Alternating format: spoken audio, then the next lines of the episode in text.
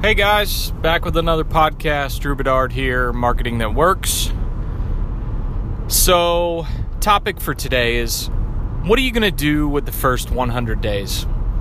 I think, and probably talked about this before, but so many organizations these days are so focused on the capture, the acquisition, the hunt and the kill of consumers and but they don't focus on the marriage.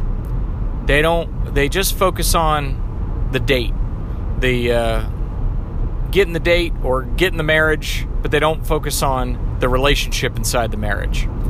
And we all know that when you look at it and when you equate a consumer relationship to a personal relationship, you would understand that if you uh, court somebody and you have conversations and you love on them and you send them a card and you send them flowers and you do all these things.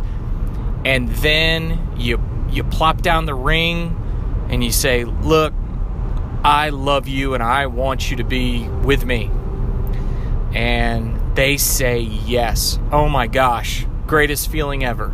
Anybody who's in sales you've gotten the acquisition. You've sold you've sold your prospect and in the personal relationship side, when you do that, that is just when the relationship begins. So they've said yes, then you got to get married. Then you've got to take them through to a great marriage or a great wedding. Then what you do after that, you know, you don't give up. You don't stop. I mean, I think we've all seen the examples in our lives and with friends and family of people who get divorces. You know, there's a lot of circumstances um, you know, outside of the reasons that I'm talking about, but a lot of it is because you know, you stop paying attention, you stop loving them, you stop you stop asking them what they need, what they want. And that's what happens with a lot of organizations with consumers. It's all about the hunt and the kill and the acquisition. It's all about getting them to buy your product. But what happens after that is so critical to the health of your business. And that's what I wanted to talk about today, which is what do you do with the first 100 days? Does your organization have a system or process that nurtures and onboards people properly? I mean, that's a very popular term, but I'm I think if you polled marketers or you polled companies, about how much of their time, bandwidth, and energy goes towards onboarding and goes towards the first 100 days. And I keep saying that that's a book by Joey Coleman that's out right now, and I've heard a couple podcasts with him. Very smart guy and extremely intelligent when it comes to how to keep the marriage vibrant, how to make sure that the first 100 days go well.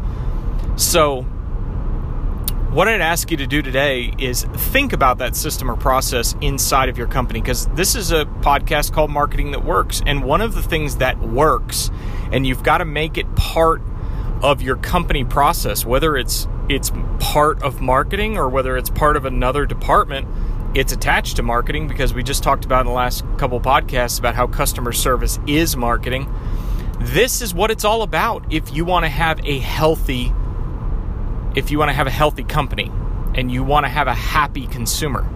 You know, uh, just hearing some recent examples of, um, you know, organizations, and you look at like the Magic Castle, or you look at some of these other uh, places that really focus on the little things, the extra things for your customer that keep them so happy, and they just want to they want to go tell the world about how great you are. And we've all had those experiences before, mostly with experiential companies, you know, Disney and and you know, if you've been to a theme park or you've been to a hotel or you've been to a resort and they do something really special for you because they've tried to investigate who you are and what you care about, and then you'll never stop talking about them because they actually cared. Once they acquired you as a customer, they actually cared to go that one or two extra steps.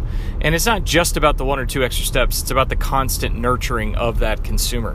What do they want? What do they need? I mean, I think the best, you know, the, the other great examples are the sort of, you know, the really, really smart technology companies that algorithmically will send you things based on, hey, you just looked at this and would you like to look at this? And you know, is there anything we can do to help you? I mean, the companies that have follow up email sequences just based on activities on websites are amazing when they follow up and say, hey, we saw you stop by today. Is there anything we can do for you? Wow, that's really cool.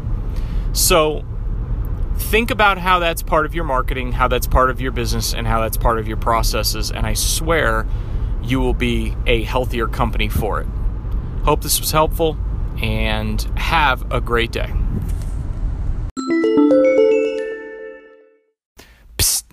One final thing before you leave. If you could rate and review the show or subscribe, that would mean a great deal to me. I hope you have a great day. Thanks for listening.